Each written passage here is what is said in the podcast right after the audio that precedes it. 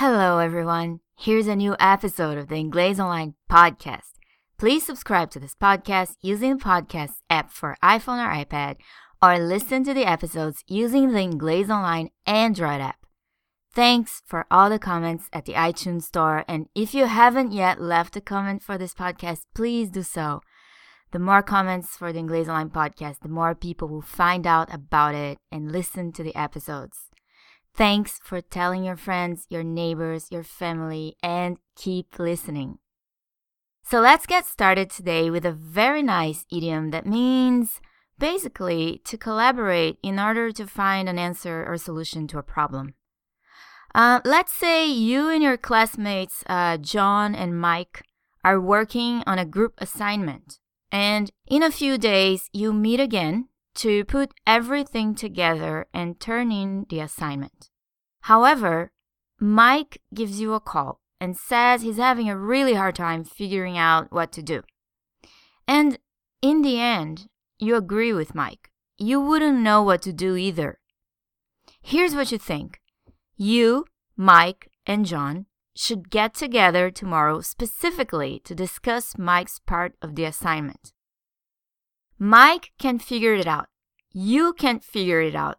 But maybe if you put your heads together, you'll be able to figure it out together.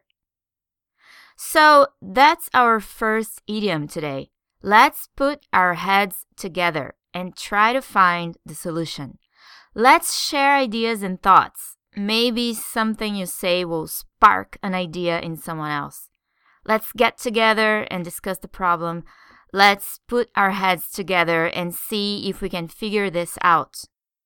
In theory, many meetings are carried out in companies with the purpose of having a few people put their heads together to figure something out, right?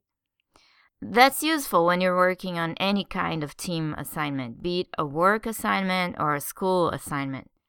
The team leader could call a meeting anytime and say, uh, we've hit a roadblock and it would be great to get everybody's contribution on the issue. Let's put our heads together and see what we can come up with. If you work for a company, have you ever been in a meeting like that? A meeting for all the participants to put their heads together and try to solve a problem, find a solution, figure something out. Please let us know when that happened in the comments.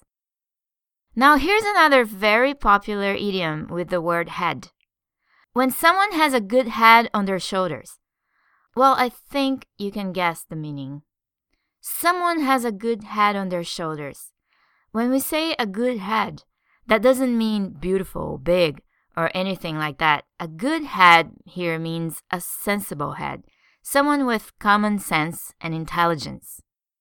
I have a recent real life example for this one. Um, I was telling my friend Carolina about someone I know.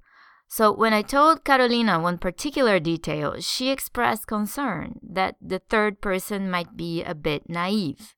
So I told Carol, don't worry, she's got a good head on her shoulders. She's sensible, she's intelligent, she's got common sense. Sometimes we refer to other people in that way in Brazil. We all know someone who's mature, sensible. It's usually someone we trust and we think they're capable of taking care of themselves. Do you know anyone like that? Who are the people in your family or circle of friends that would fit this idiom? Can you say, My cousin so and so has a good head on his shoulders? Or my neighbor Maria has a good head on her shoulders. You don't need to worry about her. Who's your example? Let me know in the comments and talk to you next time.